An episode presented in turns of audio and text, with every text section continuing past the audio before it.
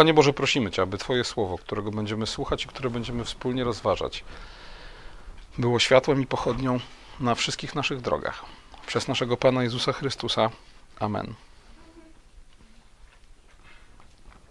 Ewangelia Marka, pierwszy rozdział od 40 do 45 wersetu.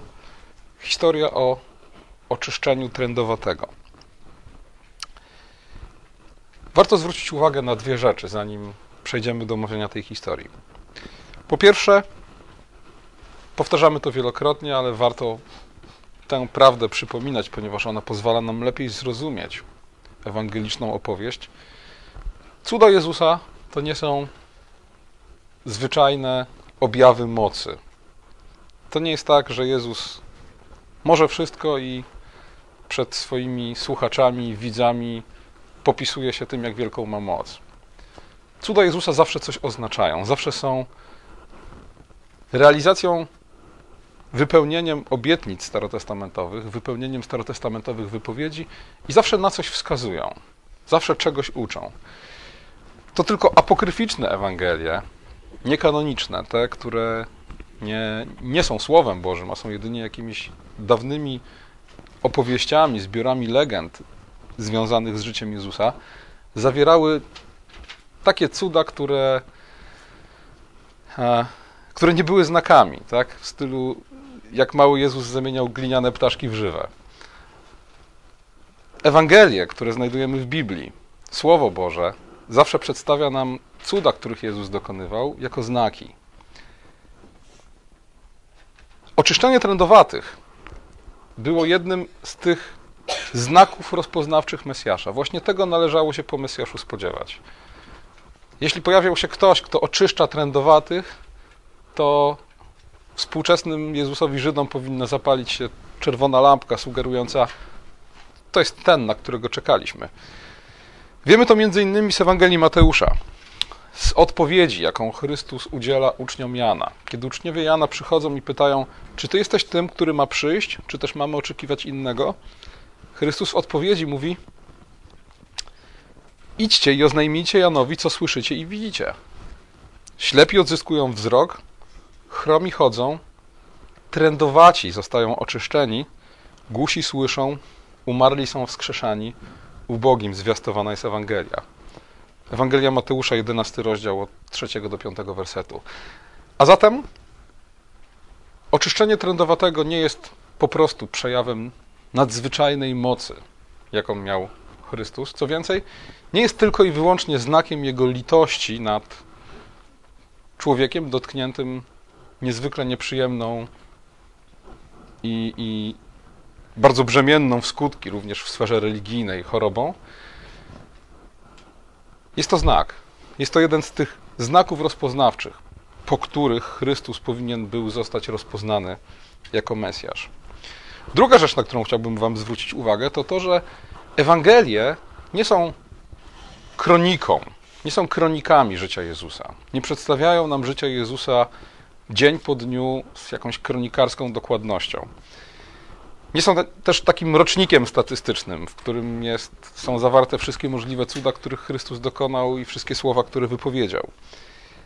Ewangelia Jana w ostatnim zdaniu Ewangelii Jana czytamy, że wiele innych rzeczy dokonał Jezus, które gdyby miały być spisane jedna po drugiej, mniemam, że i cały świat nie pomieściłby ksiąg, które by należało napisać. A zatem, jeśli znajdujemy jakąś historię w Ewangelii, tak jak tutaj znajdujemy historię o oczyszczeniu trędowatego, to musimy sobie zdawać sprawę, że po pierwsze, każdy cud, który w Ewangelii jest opisany, jest znakiem, a po drugie, że świadomie przez ewangelistów spośród wielu historii właśnie ta została wybrana po to, aby ją opowiedzieć. A skoro tak, to znaczy, że niesie ona dla nas jakieś szczególne pouczenie, jakieś szczególne napomnienie, jakąś szczególną prawdę. A więc nie jest to zwykła historia o tym, jak to Chrystus, pełen litości, lituje się nad człowiekiem dotkniętym chorobą. Oczywiście to jest historia również o tym, prawda? Wiemy, że Chrystus był człowiekiem pełnym litości. Wiemy, że w ten sposób Chrystus też objawia nam Boży charakter, ponieważ Bóg jest pełen litości, współczucia i miłosierdzia. A więc to jest historia również o tym, ale to jest historia nie tylko o tym. To jest historia, która niesie ze sobą również bardzo konkretne teologiczne przesłania. Czym był trąd, o którym mowa w tej historii i w wielu innych fragmentach Biblii?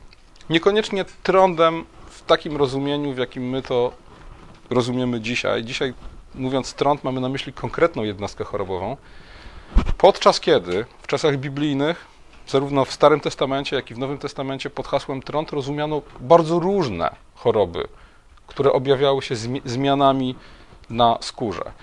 Zresztą, Stary Testament mówi nie tylko o trądzie na ciele ludzkim, ale mówi o trądzie na ścianach domu i o trądzie na tkaninach. Wszystko umieszczając mniej więcej w tych samych fragmentach w Księgi Kapłańskiej, czyli trzeciej Księgi Mojżeszowej, to jest 13-14 rozdział. Tam są przepisy odnośnie postępowania kapłanów przy stwierdzeniu trądu na ludzkim ciele, na kamieniach w ścianach domów i na tkaninach. A zatem nie chodzi tutaj o trąd w ścisłym tego słowa znaczeniu, chodzi o wszelkiego rodzaju choroby, które powodowały widoczne zmiany na skórze. Dlaczego wspomniałem o tym, że trąd był chorobą brzemienną w skutki w sferze religijnej? Bo ponieważ pod tym hasłem trąd kryły się bardzo różne choroby, no to część z nich była śmiertelna i, i, i groźna dla zdrowia, część pewnie nie. Wszystkie jednak prowadziły do rytualnej nieczystości. Kapłan, który stwierdził występowanie trądu, miał określoną procedurę do wykonania i głównym elementem tej procedury była swoista ekskomunika, czyli swoiste wyłączenie człowieka trędowatego ze społeczności. Musiał się oddalić i nie mógł brać, udział w życiu brać udziału w życiu religijnym Izraela. Między innymi z tego powodu trąd e, bardzo źle się kojarzył. No bo skoro trąd powodował nieczystość, powodował konieczność swego rodzaju ekskomuniki, oddzielenia człowieka porażonego trądem od społeczności świętych, automatycznie stawał się symbolem grzechu. Co więcej, ze względu na to, że trąd, te zmiany skórne bardzo często powodowały gnicie ciała ludzkiego za życia, nic dziwnego, że trąd bardzo szybko stał się symbolem śmierci za życia. Mamy historię Miriam w czwartej księdze Mojżeszowej, w dwunastym rozdziale, gdzie e, Miriam dotknięta trądem jest porównana do poronionego płodu. Fragment, który Bogumił czytał dzisiaj z drugiej księgi królewskiej, z piątego rozdziału siódmego wersetu. Historia Naamana. Naaman jest chory na trąd. Naaman wybiera się do Izraela, aby spotkać tam Elizeusza z nadzieją, że zostanie uzdrowiony. Król asyryjski pisze list do króla izraelskiego na zasadzie załatwcie mu to, tak? Załatwcie mu to uzdrowienie. Jak reaguje król izraelski? Rozdziera szaty i mówi, czy ja jestem Bogiem, żeby komuś przywracać życie? Nie? A zatem trąd był takim symbolem tego, że ktoś, choć żyje, jest tak naprawdę martwy. Uzdrowienie z trądu było traktowane na równi ze wskrzeszeniem. A śmierć za życia, to, to sformułowanie samo w sobie jest dla nas symbolem grzechu. Raz w Nowym Testamencie pojawia się sformułowanie o kimś, kto jest martwy za życia.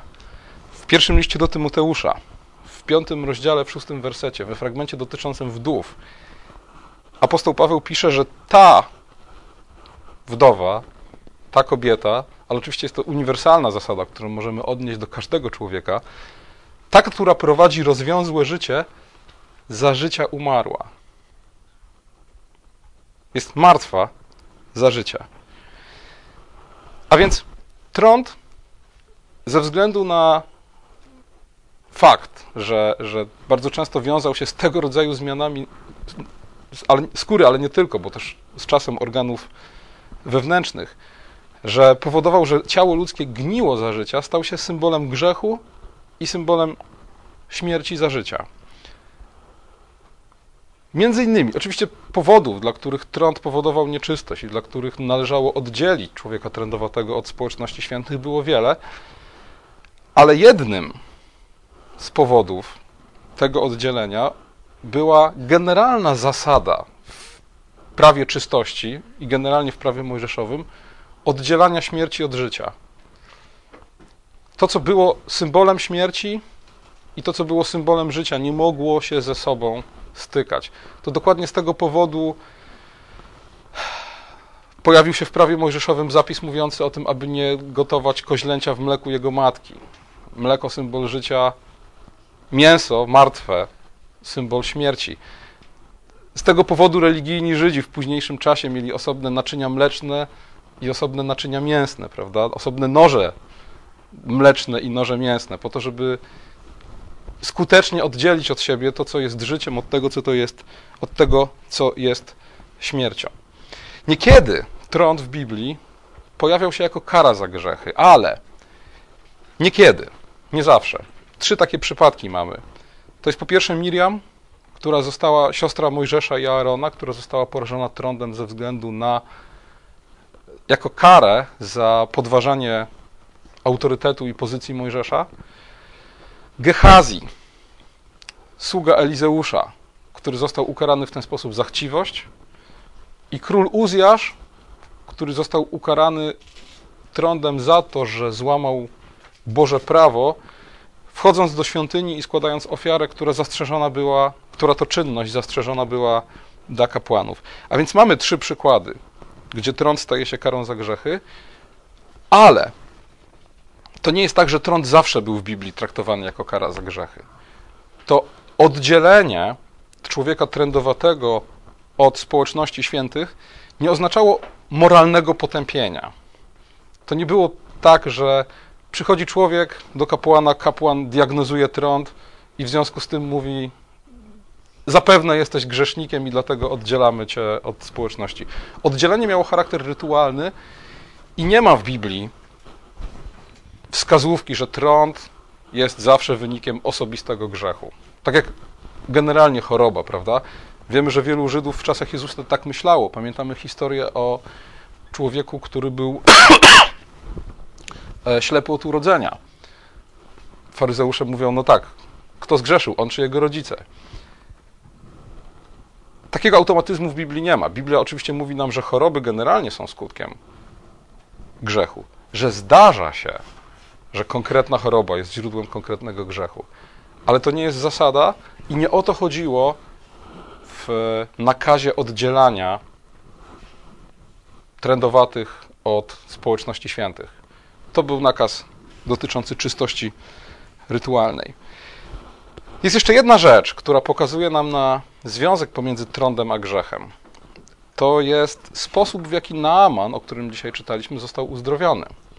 Został uzdrowiony poprzez zanurzenie w rzece, co też dla nas jest oczywiste, że te wody, które obmyły Naamana z jego trądu, są dla nas znakiem i symbolem chrztu, który jest znakiem i symbolem oczyszczenia z grzechów.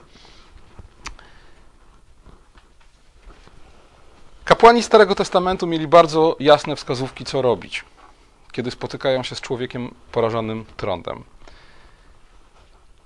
Bardzo ciekawy wniosek nasuwa się, kiedy zestawimy ze sobą tą kapłańską procedurę, co robić, kiedy spotykamy człowieka zarażonego trądem, z postępowaniem Jezusa. Kapłani mieli za zadanie, takie zresztą było generalnie zadanie kapłanów. Księga Kapłańska, 10 rozdział, 10 werset mówi o tym, że rozróżnianie pomiędzy tym, co czyste, a nieczyste, było jednym z kluczowych zadań kapłanów. A zatem diagnoza. Kapłan stawia diagnozę, czy coś jest czyste, czy coś jest nieczyste i nakazuje oddzielić to, co czyste, od tego, co nieczyste. I dokładnie tak postępowali kapłani w przypadku trędowatych. Kiedy trędowaty, człowiek porażony trądem doznawał uleczenia w jakiś sposób, to przychodził jeszcze raz do kapłana I diagnoza następowała powtórnie. Tak? Jeszcze raz kapłan go badał jeszcze raz orzekał, czy człowiek jest czysty, czy nieczysty. Co robi Chrystus? Chrystus nie diagnozuje człowieka, który przychodzi do niego porażony trądem, tylko go uzdrawia. Tutaj, poprzez te dwa, poprzez zestawienie tych dwóch sytuacji, widzimy, że historia o trędowatym, którego Chrystus oczyszcza, jest historią o bezradności prawa i skuteczności łaski. Powiedziałem na początku, że każdy cud, którego Chrystus dokonywał, jest znakiem. Ponieważ Ewangelia Marka mówi nam o Chrystusie jako królu nadchodzącego królestwa, każdy cud, którego Chrystus dokonuje i który zapisany został w Ewangelii Marka, jest znakiem tego, że oto nadchodzi król, a wraz z nim królestwo. Oczyszczenie trędowatego pokazuje nam, że królestwo nadchodzi w mocy i że moc objawia się tam, gdzie prawo było bezsilne. Kapłan Starego Przymierza mógł jedynie zdiagnozować trąd i oddzielić to, co czyste, od tego, co nieczyste. Pełen mocy król, Chrystus, ma moc oczyścić trędowatego. Ta, to przeświadczenie o, o bezradności prawa i skuteczności łaski jest oczywiście obecne w większej ilości fragmentów Nowego Testamentu. Chociażby Jakub, który przedstawia prawo jako lustro. Lustro, które wiernie spełnia swoją funkcję, prawda? Bo w prawdziwy sposób pokazuje nam, jacy jesteśmy. Niemniej jednak nie rozwiązuje w żaden sposób naszego problemu. Ponieważ pokazuje tylko w świetle Bożego prawa, w lustrze Bożego prawa widzimy swój grzech, nic poza tym. To dopiero łaska, którą Bóg skutecznie i z mocą okazuje nam w Chrystusie, oczyszcza nas od grzechu. Jesteśmy w stanie zobaczyć w lustrze swoją trędowatą twarz, ale lustro na nic się nie przyda, kiedy szukamy oczyszczenia z naszego trądu. Podobnie zresztą apostoł Paweł w liście do Rzymian, wielokrotnie podkreślając, że prawo jest dobre i że prawo jest doskonałe, pokazuje bezsilność prawa w konfrontacji z ludzkim grzechem. To oczywiście nie znaczy, że prawo ma jakiś feller, tak? Prawo jest doskonałe, bo, bo dał nam je doskonały Bóg. Natomiast prawo jest jak doskonała aparatura diagnostyczna. Nikt nie ma za złe doskonałej aparaturze diagnostycznej, że nie leczy, bo nie takie jest jej zadanie. Jej doskonałość polega na tym, że w doskonały sposób diagnozuje stan człowieka. Rolą kapłanów Starego Przymierza, kiedy widzieli człowieka trędowatego, było zdiagnozować. Mocą Chrystusa, króla przyszłego wieku, człowiek, co do którego prawo jedynie jest w stanie orzec, jaki jest jego stan, Chrystus ma moc, aby go uzdrowić. I zobaczcie, kiedy głównym zadaniem kapłana w zetknięciu z trędowatym było oddzielić go od społeczności świętych. Podczas kiedy Chrystus pozwala, aby trędowaty przyszedł do niego i aby się go dotknął. I Chrystus go dotyka. A więc zobaczcie, Chrystus już nie, już nie szuka tego oddzielenia. Chrystus już nie szuka tego, aby oddzielić życie od śmierci, tylko szuka wskrzeszenia. Tego, aby to, co jest martwe, mogło zmartwychwstać i, i aby tam, gdzie rozpanoszyła się śmierć, pojawiło się nowe życie. Co ciekawe, słuchajcie, e, w pewnym sensie o Chrystusie możemy powiedzieć, że Chrystus uzdrawia z trądu poprzez fakt, że sam staje się trędowaty. Co mam na myśli? W Księdze Kapłańskiej, w 14 rozdziale, w 40 wersecie jest opisana procedura, co robić z trędowatymi kamieniami. Co w sytuacji, kiedy w domu na kamieniu pojawiła się pleśń, klasyfikowana jako trąd. Nie będę opisywał całej procedury, ale generalnie ostatnim jej etapem jest wydobycie tego kamienia i wyniesienie go poza obóz na miejsce nieczyste. Odrzucony kamień. Nie wiem, co wam to przypomina, ale myślę, że słowo odrzucony kamień zawsze powinno kojarzyć nam się chociażby z Psalmem 118, który mówi o tym, że Chrystus jest kamieniem odrzuconym przez budujących, a więc uznanym za niezdatny, który mimo to stał się kamieniem węgielnym budowli, którą jest Chrystus. List do Hebrajczyków, który cały czas posługuje się tymi starotestamentowymi kategoriami czystości nieczystości, zwraca uwagę na to, że Chrystus cierpiał poza obozem. Nie? Że poza obóz musiał wynieść e, hańbę i wzgardę. Tak jak hańbą i wzgardą był trąd. I wyobraźcie sobie, że stara żydowska tradycja, tradycja z czasów jeszcze przed Chrystusem, nakazuje odczytywać 53 rozdział Księgi Izajasza, więc pieśń o słudze Jahwe, w kontekście trądu. My mniemaliśmy, że jest zraniony, przez Boga zbity i umęczony. To jest 53 rozdział Księgi Izajasza, czwarty werset. On nasze choroby nosił, nasze cierpienia wziął na siebie. My mniemaliśmy, że jest zraniony, przez Boga zbity i umęczony. I teraz to słowo zraniony wielu rabinów tłumaczyło, choć nie takie jest jego dosłowne znaczenie, jako trendowaty. Święty Hieronim, który tłumaczył Biblię na, na łacinę, który był autorem tego najbardziej znanego łacińskiego przekładu Biblii, czyli Wulgaty, już dosłownie przetłumaczył to słowo jako trendowaty. A więc w Wulgacie ten fragment brzmi, a my mniemaliśmy, że jest trendowaty, przez Boga zbity i umęczony. Wcześniej, w trzecim wersecie, czytamy, że był opuszczony przez ludzi, tak jak trendowaty jest oddzielony od społeczności świętych, doświadczony w cierpieniu, ten, przed którym się zakrywa twarze. To przywodzi na myśl reakcję, jaką w zdrowym człowieku budzi człowiek trendowaty. Ojcowie Kościoła ciągnęli dalej tą analogię, zwracając uwagę na to, że na przykład Justyn Męczennik pisał, że ofiara z mąki pszennej, która była elementem procedury oczyszczenia trędowatego, e, jest symbolem chlebu eucharystycznego. Hizop, który nieczęsto nie wbrew pozorom pojawia się w Biblii, pojawia się w procedurze oczyszczenia trędowatego i pojawia się w opisie męki pańskiej w Ewangelii Jana w XIX rozdziale.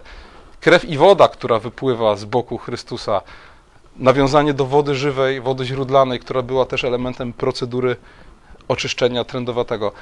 Wszystko to wskazuje nam na to, że Chrystus jest w jakimś sensie przedstawiany w Biblii jako trędowaty. I do czego zmierzam? Czego nas ta historia uczy? Po pierwsze, pokazuje nam wyższość Chrystusa nad kapłanami Starego Testamentu. Jak wiemy, jest to jeden z centralnych tematów listu do Hebrajczyków. Pokazuje nam bezradność prawa w obliczu ludzkiego grzechu i skuteczność łaski. Pokazuje nam, że królestwo, które przychodzi na ziemię wraz z Chrystusem, jest królestwem mocy. I że tam, gdzie prawo było słabe, tam królestwo okazuje swoją moc. Tam, gdzie kapłan Starego Przymierza mógł tylko zdiagnozować coś, tam Chrystus ma moc uleczyć, przebaczyć, wskrzesić. Trąd, który jest symbolem śmierci za życia, jest, można powiedzieć, królewską chorobą. Królewską w tym sensie, że jest najwłaściwszą chorobą, która może być uleczona przez nadchodzącego króla, którym jest Chrystus, ponieważ w jeden z najbardziej spektakularnych i takich pełnych sposobów pokazuje nam moc Chrystusową, która to, co jest martwe, wzbudza do nowego życia. Ten wątek trendowatego Chrystusa z kolei pokazuje nam, jaka jest droga do tego, aby moc Chrystusa i moc Jego Królestwa objawiała się na świecie. Chrystus bierze na siebie nasze choroby, a więc bierze na siebie również to, co jest śmiercią za życia. co jest symbolem wszelkiej nieczystości i upadku, a więc trąd. Staje się trędowaty po to, abyśmy my mogli zostać uwolnieni od trądu.